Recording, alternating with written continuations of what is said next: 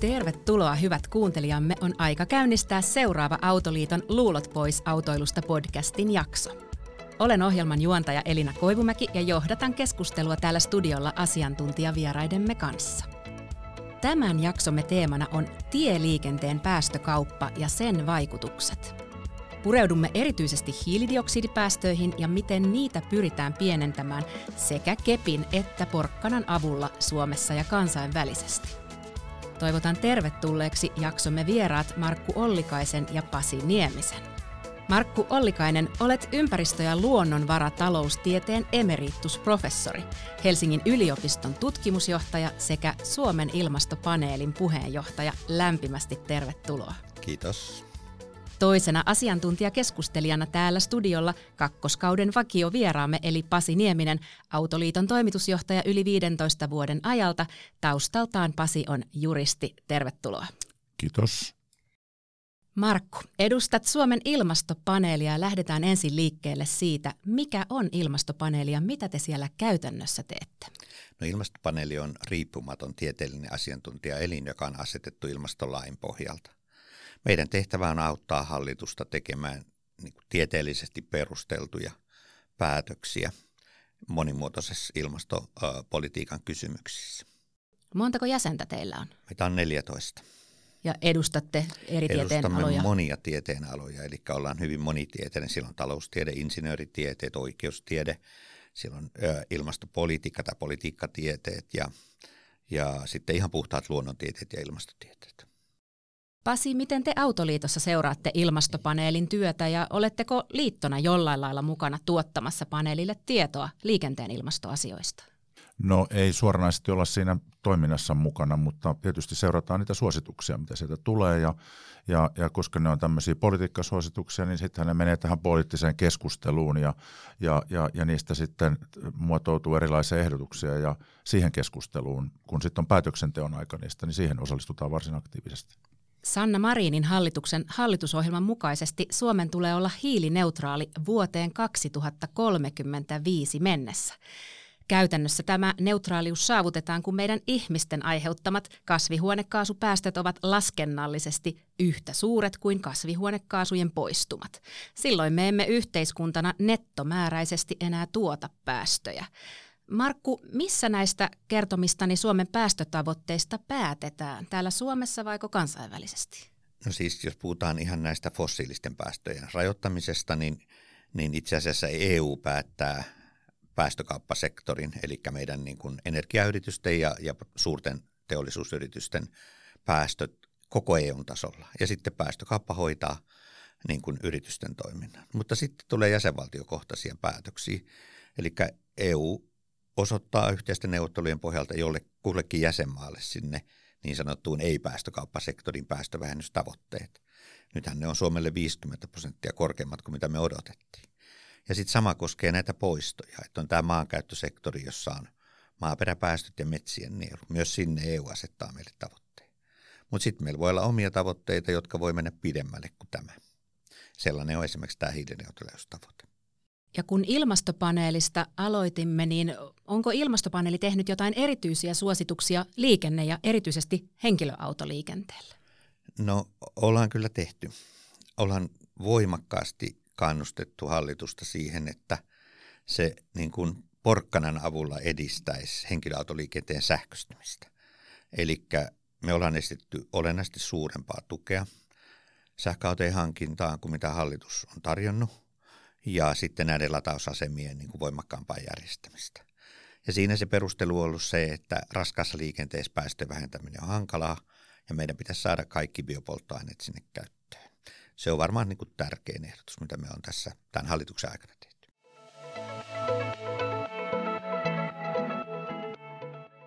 Keskustellaan seuraavaksi päästökauppa-sanasta, joka tänään meillä on jaksomme teemassa olennaisesti mukana. Sanan olemme varmaan nähneet ja kuulleet usein uutisista, mutta sen merkitys ei ehkä ole kaikille aivan selvä. Pasi, mitä päästökauppa tarkoittaa, eli mistä päästökauppajärjestelmässä on kyse?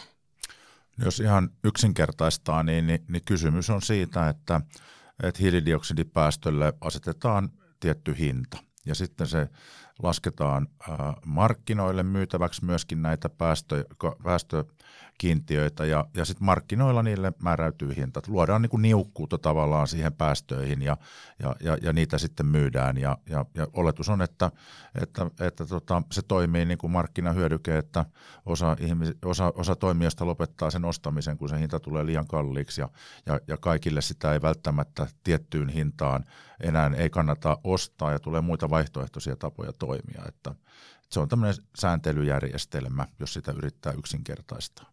Jos Pasi sallit, niin mä vähän kyllä täsmentäisin tuota. Se on järjestelmä, jossa asetetaan kaikille toimialoille yhteinen päästökatto, jota ei saa ylittää. Ja sen päästökaton mukainen määrä päästöoikeuksia jaetaan toimijoille.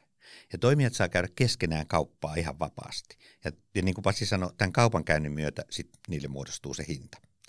Ja ohjausvaikutus tulee siitä, että vuosittain tai kausittain kiristetään sitä päästökattoa, eli jaetaan niitä päästöoikeuksia vähemmän ja vähemmän, ja sillä tapaa ajetaan sitten ne valitut toimialat niin kuin ikään kuin nollapäästötilanteeseen. Toimialoista jatkan. Markku, missä asioissa meillä Suomessa nyt jo on käytössä päästökauppajärjestelmä, kun sana on kuitenkin nähty jo mediassa useamman vuoden ajan, niin missä tämä huutokauppa jo toimii? No siis päästökauppajärjestelmä koskettaa tällä hetkellä niin kuin, noin lähemmäs 50 prosenttia Suomen päästöistä. Eli siis kaikkia näitä meidän suuria energiayrityksiä, kaikkia merkittäviä prosessiteollisuusyrityksiä, eli metsäteollisuutta, sementtiteollisuutta, metalli, rauta, kaikki nämä on päästökaupassa. Eli, eli, eli se on se ryhmä yksi, ja tämä on se EU-päästökauppa. Sitten lentoliikenne on päästökaupassa, eli Finnair, tai mitä meillä nyt muita onkaan, ne ovat harrastaneet päästökauppaa jo pitkään. Ja nyt seuraavaksi tulee laivaliikenne. Ja sitten nyt on päätös tästä lämmityksen ja autoliikenteen sisällyttämisestä päästökauppaan, että hyvin monet toimijat tulevat harrastamaan päästökauppaa, mutta siis kaksi on olemassa. Tämä peruspäästökauppa ja sen osana on tämä lentoliikenteen päästökauppa. Ja nyt sitten autoliikenteen myötä ja henkilöautoliikenteen myötä se lähestyy meitä kuluttajia, eikö niin? Pasi sitten äh, niin kuin lisää tämä aihe tämän lentämisen päästökaupan lisäksi. Ja missä vaiheessa Pasi liikenteen päästökauppajärjestelmän suhteen mennään ja miten Autoliitto lähestyy tämmöistä kansallista liikenteen huutokauppa päästökauppajärjestelmää Suomessa? No me ollaan oltu vähän kri- aika kriittisiä sen suhteen, että tämmöistä kansallista päästökauppajärjestelmää ei kannattaisi tehdä, koska tämä EUn päästökauppa joka tapauksessa tulee. Ja, ja, ja, ja sitten koska liikenne on mukana tässä niin sanotussa taakanjakosektorissa, niin, niin se, sekin aiheuttaa meillä, meillä niin kuin kustannusvaikutuksia. Eli tässä on niin kuin tavallaan se, että jos kovin monta eri järjestelmää tulee yhtä aikaa, niin, niin ne kumuloituu ne kustannukset. Että tässä EUn päästökaupassa on arvioitu, että jos tämän päästöoikeuden hinta olisi noin 50 euroa tonni, niin se, se, sen vaikutus polttoaineiden mittarihintoihin olisi semmoinen pikkusen yli 10 senttiä, ja sitten siihen tulee arvonlisäverot päälle, mutta nyt tällä hetkellä päästöoikeuden hinta on siellä sen paikkeilla, eli se hinnan nousu olisi huomattavasti suurempi, ja nämä on niin isoja lukuja, että, että pitää Suomen kaltaisessa maassa miettiä, että kuinka korkealle sitä hintaa voidaan nostaa, koska meillä nyt jo on EUn kallein, kalleimmat polttoaineiden hinnat.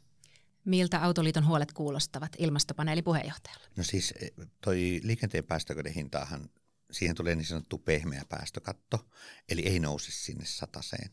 EU tähtää 45 euroa, mutta toki kustannusrasitushan se on sekin. No se ei poista siis sitä, että etteikö meillä ole tämä todella hankala tilanne Suomessa. Tämän, niin kuin Pasi sanoi, tämän taakanjakosektorin. Suomi kuuluu kymmeneen varakkaimpaan maahan bruttokansantuotteella mitattuna Euroopassa, ja näille kymmenelle maalle on pantu todella kova päästövähennystavoite tuolle sektorille. Eikä se anna yhtä armoa Suomelle esimerkiksi pitkien etäisyyksien osalta. Ja kyllä täytyy sanoa, että noin ministeriöt on miettineet päänsä puhki, että miten Suomi saa sen päästövähennysmäärän toteutettua, mikä on pitänyt saavuttaa. Eikä ne saaneet tarpeeksi toimia kasaan. Ja, ja me joudutaan kehittämään sinne lisätoimia ja sitä kautta meillä on kolme isoa sektoria, joista niin kuin joudutaan hakemaan liikenne. Sitten on maatalous ja sieltäkin vaan niin kuin tietynlaiset päästöt. Ja sitten meillä on tämä asuntojen lämmitys ja tämmöinen pieni energian käyttö. Ja kyllä se on noista sitten haalittava. Eli me ollaan niin kuin, kyllä me ollaan siis ollaan tuskaisessa tilanteessa, rehellisesti sanoen. Kaikki Suomen muut päästöt vähenee aivan sukkelaan.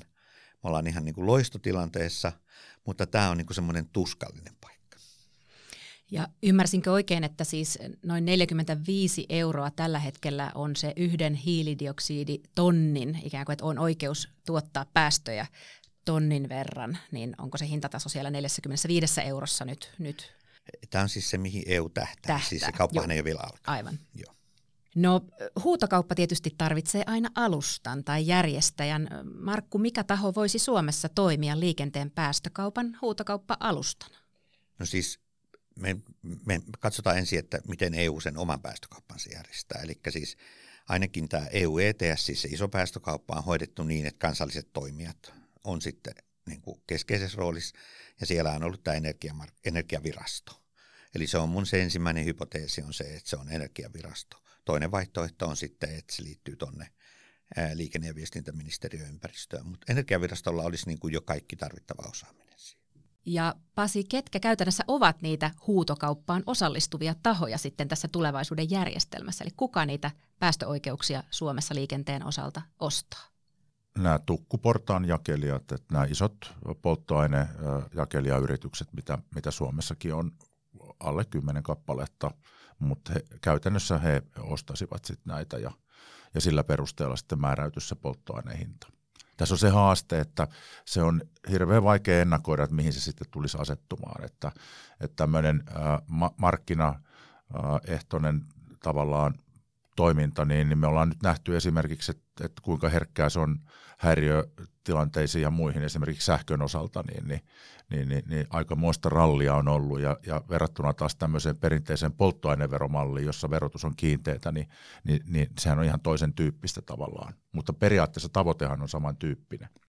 Ja onko niin, että nämä jakelijat, jotka tähän huutokauppaan osallistuu, niin siis pyrkivät etukäteen aina arvioimaan, että paljonko – paljonko tulevat jakelemaan sellaista polttoainetta, joka tarvitsee näitä päästöoikeuksia ja paljonko he voivat sitten jaella päästöttömiä biopolttoaineita, Markku?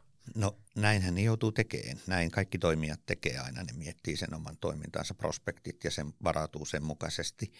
Tässä, tässä jos puhutaan EUn liikenteen päästökaupasta, niin siinähän sitten tietysti tärkeää on se, kun EU määrittää, että kuinka usein huutokauppoja on – Eli se huutokauppojen frekvenssi vaikuttaa siihen, että kuinka, mikä on se profiili, millä jakelijat sitten siihen sopeutuu. Ja sitten jos meille tulee se kansallinen päästökauppa, jos se linkitetään tähän, niin sitten, sitten riippuen siitä tavasta, kuinka linkitetään, niin, niin riittää, kun ää, yritykset tai jakelijat hoitaa sen EUn huutokaupan niin kuin fiksusti, tai sitten voi tulla vielä kansallinen huutokauppa siihen päälle.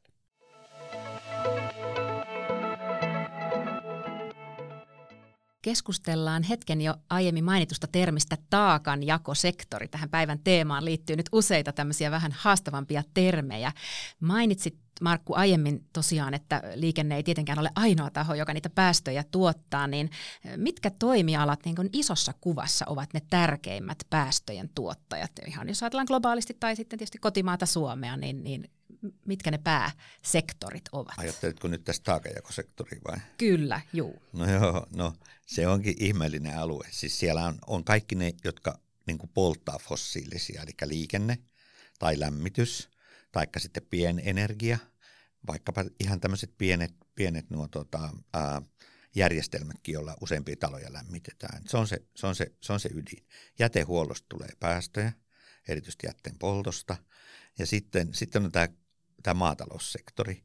Ja siellä tänne kuuluu tämmöiset aineet kuin metaani ja typpidioksidi. Metaani tulee eläimistä, typpidioksidi tulee lannoitteiden käytöstä pellolla ja niistä kemi- e, eko, niin kuin, no, reaktioista, mitä siellä maassa tapahtuu. Ja sitten on vielä tämmöiset niin sanotut F-kaasut, eli siis nämä, jotka aiheuttaa otsonikatoa.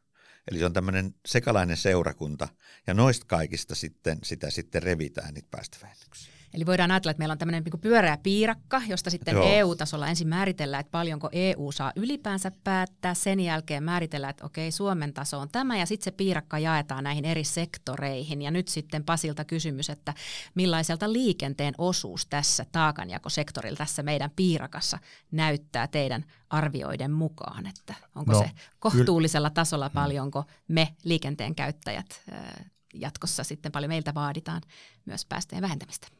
No ylipäätänsä kun puhutaan just henkilöautoliikenteestä, niin pitää muistaa, että 2007 vuodesta lähtien päästöt on ollut laskussa ja, ja, ja ne suunnitelmat, mitä on tehty, niin, niin, niin, niin ne tulee johtamaan liikenteen sähköistymiseen, joka tarkoittaa sitä, että päästöt tulee pienenemään jatkossakin. Ää, liikenne on välillä semmoinen, tuntuu, että se on semmoinen kaatotynnyri, johon sitten kaadetaan sen jälkeen, kun kun tota, muualle ei oikein saada mahtumaan niin sanotusti.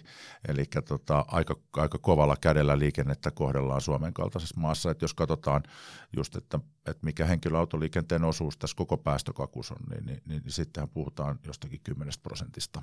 Että, että se, se, on, se on kuitenkin suhteellisen alhaalla. Kuulosti yllättävältä, kun Markku mainitsi aiemmin, että esimerkiksi Suomen niin kuin pitkää maantieteellistä kokoa ei ole välttämättä hirveästi huomioitu siinä pohdinnassa, niin mistä tämmöiseen on päädytty? No, nehän on niin kuin EU-tasollakin päätökset on vaikeita ja jos ajattelee, miten iso ero taloudellisessa kehityksessä maiden kesken on, niin tämä on tämä klassinen taakanjaon periaate EU:ssa, että bruttokansantuote kuvaa sitä maan kykyä, varallisuutta ja sitten henkistä kykyä sopeutua sitten tai tehdä muutoksia. Ja se on aika raaka ja raju periaate ja sen mukaan sitä sitten tuota allokoida. Elämme erityisiä aikoja Venäjän hyökkäyssodan vuoksi. Biopolttoaineiden niin sanottua sekotevelvoitetta on parhaillaan helpotettu Venäjän hyökkäyssodan aiheuttaman energiakriisin vuoksi. Eli näillä polttoainejakelijoilla ei ole tällä hetkellä yhtä suurta velvoitetta hankkia ja myydä ilmastoystävällisempiä biopolttoaineita kuin ennen hyökkäyssodan alkua. Markku, Millainen ratkaisu tämä oli tässä tilanteessa? Mitä siitä voi seurata käytännössä? No se oli kyllä minusta mitä typerin ratkaisu. Me protestoimme sitä voimakkaasti. Ää, sen takia, että näiden kahden vuoden aikana, 2022-2023, meidän päästöt tulee olemaan ää, 1,5 miljoonaa tonnia suuremmat kuin mitä ne olisi tämän jakeluvelvoitteen ylläpitämisen aikana. Paneelihan on totta kai kiinnittänyt huomiota siihen, että, että kova niin kuin kustannusrasitus on tulossa kuluttajille, mutta varsinkin siis ää, ää, logistiikkayrityksille. Ja meidän mielestämme niin kuin sellainen suora tuki olisi ollut paljon parempi ratkaisu, koska se ei muuttaisi niitä kannustimia fossiilisten päästöjen vähentämiseen, mutta se olisi kompensoinut sen kustannuslisän, mikä on tullut. Eli tämä on mun silmissä klassinen esimerkki siitä, miten politiikkaa ei pidä tehdä. Energiakriisin aikana polttoaineiden hinta on noussut kymmeniä senttejä, mutta ihmisten tarve liikkua henkilöautolla ei ole juurikaan Autoliiton tutkimusten mukaan muuttunut. Mitä tämä kertoo Pasi henkilöauton käyttötavoista maassamme? No kyllähän se nyt kertoo sen, että, että, että osuushan on merkittävä, että 85 prosenttia henkilöliikenteen matkoista tehdään, tehdään henkilöautossa joko matkustajana tai kuljettajana, niin kertoohan se sen, että, että ottaen huomioon, että kuitenkin tämä tämä verotuksesta tuleva rasite ja, ja, ja kustannustaso meillä on kuitenkin yksi unionin kireimpiä, niin, niin kyllä se nyt kertoo sen, että varsin tarpeellinen liikkumismuoto ja, ja merkittävästä asiasta on kysymys kotitalouksille, että, että kyllähän se sieltä tulee. Viimeinen termimme tänään liikenneköyhyys. Olemme jossain aiemmassakin Autoliiton podcastin jaksossa tämän, tämän termin maininneet. Mitä sillä Pasi tarkoitetaan ja onko se jo todellisuutta Suomessa?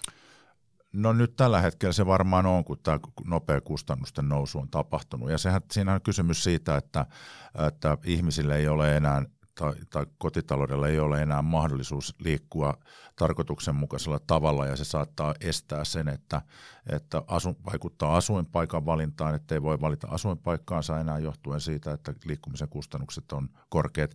Tai ei voi esimerkiksi vastaanottaa työtä sen takia, että matkustaminen ja, ja matkustuskustannukset on niin korkeat tai, tai muiden matkustusmuotojen käyttäminen on mahdotonta kuin oman auton käyttö. Ja sit siitä seuraa se, että, että elintaso alenee ja, ja, ja se rajoittaa sitä, sitä elämää myöskin niin kuin sosiaaliselta puolelta. Tästä, tästä siinä on kysymys.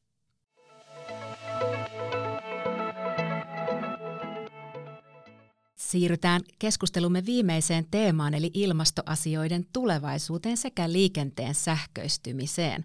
Markku, vuonna 2025 on seuraava Suomen ilmastopolitiikan tarkistusvuosi ja muutoinkin asiat nyt kehittyvät kovaa vauhtia. Mitä tulevaisuudessa voi meillä olla edessä? No meillä on tietysti todella suuri Suomen niin kuin teollisen ja energiaperustan muutos. Nyt me tiedetään, että kuinka massiivisesti tällä hetkellä toi puhtaan energian tuotanto kehittyy, siis puhtaan sähkön, ja kuinka paljon näitä investointeja vetypohjaisiin ratkaisuihin tehdään. Se tulee muuttamaan todella paljon meidän, meidän teollista toimintaa. Teräs vapautuu fossiilista päästöistä, asteittain saadaan sementti sieltä irti. Sen jälkeen meillä ei ole enää niin kuin prosessipohjaisia päästöjä. Paneeliarvioiden mukaan meidän päästöt tulee tippumaan niin kuin 95 prosenttia tonne vuoteen 2050 mennessä, ja tämä murros on se, joka sen niin kuin takaa. Ja sama tulee sitten tapahtumaan niin kuin monilla aloilla, siis liikenne tulee muuttumaan merkittävästi, laiva lentoliikenne tulee muuttumaan merkittävästi. Me ollaan itse asiassa semmoisen murroksen kynnyksellä tai semmoisen muutoksen kynnyksellä, että toi seuraavat 20 vuotta tulee mykistää meidät kaikki. Tämähän kuulostaa lupaavalta ja jos asiasta kiinnostuneet kuuntelijamme haluavat seurata teemaa pysyäkseen kartalla, niin mitkä teidän vinkit olisi, mistä näitä asioita voi seurata tulevina vuosina? Se on kyllä hyvä kysymys. En kyllä oikeastaan osaa sanoa. Mähän seuraan sitä niin kuin tutkimuksen kautta, mä seuraan sitä ää, yritysten niin kuin suunnitelmien ja, ja tuota, no, tausta, tausta niin kuin hurjimpien suunnitelmien kautta. Eli tota, en, en tiedä kyllä, mistä systemaattisesti saisi kuvaa asiasta. En, en valitettavasti pysty sanomaan. No kyllä mä uskoisin näin, että tämä poliittinen keskustelu tämän asian ympärillä tulee säilymään vilkkaana, että siitä paljon keskustellaan. Jos puhutaan niin kuin liikenteestä ja liikennealasta, niin se kiinnostaa kyllä suomalaisia, että, että, että, että keskustelu käydään varmaan monilla eri foorumeilla, että että että että uskoisin, että asia kyllä pysyy niin kuin, niin kuin kuumana pöydällä. Vielä viimeisenä sitten liikenteen sähköistymisestä. Mainitsit Markku tuossa aiemmin, että sitä puolta pitäisi tukea lisää ja täällä podcastissa on keskusteltu muun muassa hankintatuen keskeyttämisestä vuoden 2022 lopussa, niin miten Suomessa keskihinnaltaan tällä hetkellä noin 5000 euron arvoinen suomalainen henkilöauto käytännössä vaihdetaan sähköautoon, Pasi? No se on se haaste, että se liittyy tähän liikenneköyhyyteenkin, mistä puhuttiin, että jos sulla on fossiilisella polttoaineella toimiva auto ja jos sen käyttökustannukset merkittävästi nousee, niin se on sitten selvää, että se kiinnostus sitä autoa kohtaan markkinoilla vähenee, jolloin sen arvo alenee. Ja sitten vastaavasti käytettyjä sähköautoja on markkinoilla vähemmän, se on selvä, koska niitä on valmistettu vasta lyhyemmän aikaa ja, ja, ja, ja niiden tekniset ominaisuudet on koko ajan kehittynyt, niin sitä saatavuutta on, on siellä vähemmän, niin, niin siinä tulee sellainen tilanne, että tarvitaan aika merkittäviä pääomia, että pystyy hyppäämään, hyppäämään tavallaan siihen toiseen käyttövoimaan. Ja tämä on, tämä on tietenkin haaste ja, ja, ja, ja se väliraha pitäisi pystyä jollain rahoittamaan ja se ei ole yksinkertainen asia. Tuleeko muita keinoja mieleen esimerkiksi leasing-autoiluun, työsuhdeautoiluun, tämän Joo. tyyppiseen ja ammattiliikenteeseen? Markku? No siis näitä, näitä me ollaan useamman vuoden ajan ehdotettu, että, että ehdottomasti se työsuhdeautoilu olisi pitänyt kääntää sähköiseksi juuri sen takia, että saataisiin niitä käytettyjä sähköautoja markkinoille. Siellä on kuitenkin, jos mä muistan oikein, noin 80 000 autoa vuosittain. Ne on kolme vuotta käytössä, eli sieltä olisi saatu melkoinen fliitti tänne Suomeen. Toinen on kyllä se, että tosiaan auto on, niin kuin, auto on niin kuin mukava ajaa, mutta se on todella huono sijoitus. Eli kun auton hankit, niin ajat sen ulos kaupasta, niin pari tonnia on jo tipahtanut arvosta. Ja sen takia, sen takia niin kuin tämä maailmalla aika yleinen ratkaisu, että liisataan autoja, voisi olla myös aika niin kuin nopea tapa. Yhteiskuntahan voisi tukea sitä liisausta niin, että ihmiset ei tarvitse sitoa pääomia, mutta pääsisi sitten ajaa laadukkailla autoilla, puhtailla käyttövoimilla. Mutta onhan se myös sitten turvallisuus- ja mukavuustekijä.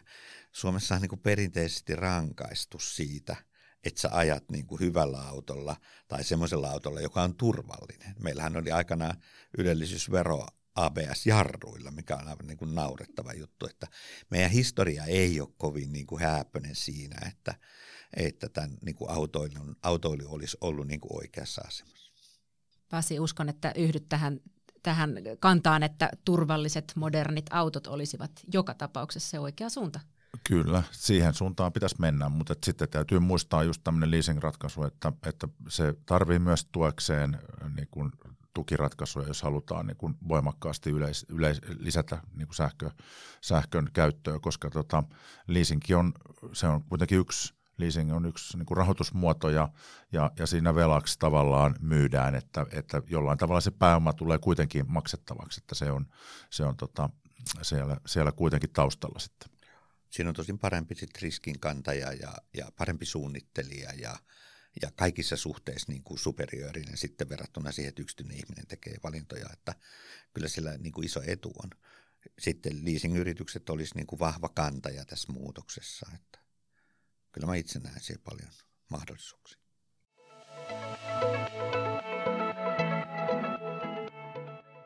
Päätämme jaksomme Luulot pois autoilusta podcastin kuuntelijoille tutulla tavalla, eli taikasauvan ojentamisella meidän asiantuntijan vieraille.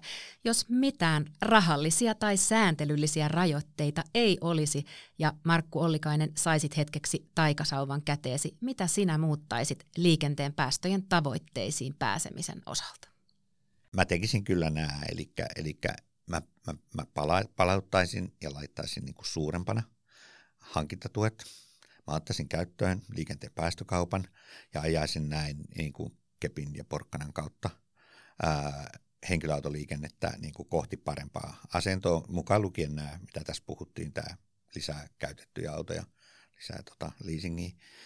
Mutta sitten mä kyllä sinne varmaan raskaaseen liikenteeseen. Mä alkaisin ottaa Suomeen näitä testi, testi tuota, ää, vetyautoja. Mä en pitäisi alkaa niin kuin testaamaan, miten, miten ne toimii täällä pohjoisissa oloissa. Keski-Euroopassahan niitä ajaa jo kohtuullinen määrä nimenomaan testimielessä. Ja se kuitenkin toivotaan, että se on se tuleva ratkaisu ja meidän pitäisi niin kuin ajaa itsemme siihen sisään. Pasi Nieminen, taikasauva on siirtynyt sinulle. Mitä sinä tekisit, kun rahallisia tai sääntelyllisiä rajoitteita ei olisi? Synteettisiä biopolttoaineita, jotka sopii nykyiseen kalustoon ja entistä halvempia akkuja ja paketteja autoihin ja, ja parempaa suorituskykyä, pidempää matkaa niille ja, ja, ja vetyä vielä siihen lisäksi, niin, niin kyllä siitä saataisiin aikaan semmoinen yhdistelmä, joka, joka varmaan niin pehmentäisi tätä muutosta ja, ja veisi sitä oikeaan suuntaan, mutta, mutta tosiaan se on vaan taikasauva. Näihin visioihin päätämme tämänkertaisen jaksomme. Erityisesti ilmastoasioissa on selvää, että valtioiden rajat ovat näennäisiä ja maat eivät voi yksin omilla päätöksillään ratkaista kokonaisuutta. Tarvitaan kansainvälinen yhteisö, joka sitoutuu yhteisiin tavoitteisiin. Miten nämä tavoitteet saavutetaan kussakin valtiossa, riippuu kuitenkin kunkin maan ja yhteiskunnan olosuhteista. Siksi on tärkeää ylläpitää vahvaa osaamista ja viestintää maiden sisällä, ja toivottavasti tulevana vaalikeväänä nämä teemat ovat aktiivisesti esillä uusia päättäjiä maahamme valitessamme. Kiitokset jaksomme keskustelijoille ilmastopaneelin Markku Ollikaiselle ja Autoliiton Pasi Niemiselle vaikean asian käsittelystä arkikielisesti sekä teille luulot pois autoilusta kuuntelijoille. Tervetuloa kuuntelemaan myös muita sarjamme jaksoja nyt studiolta kuulemiin.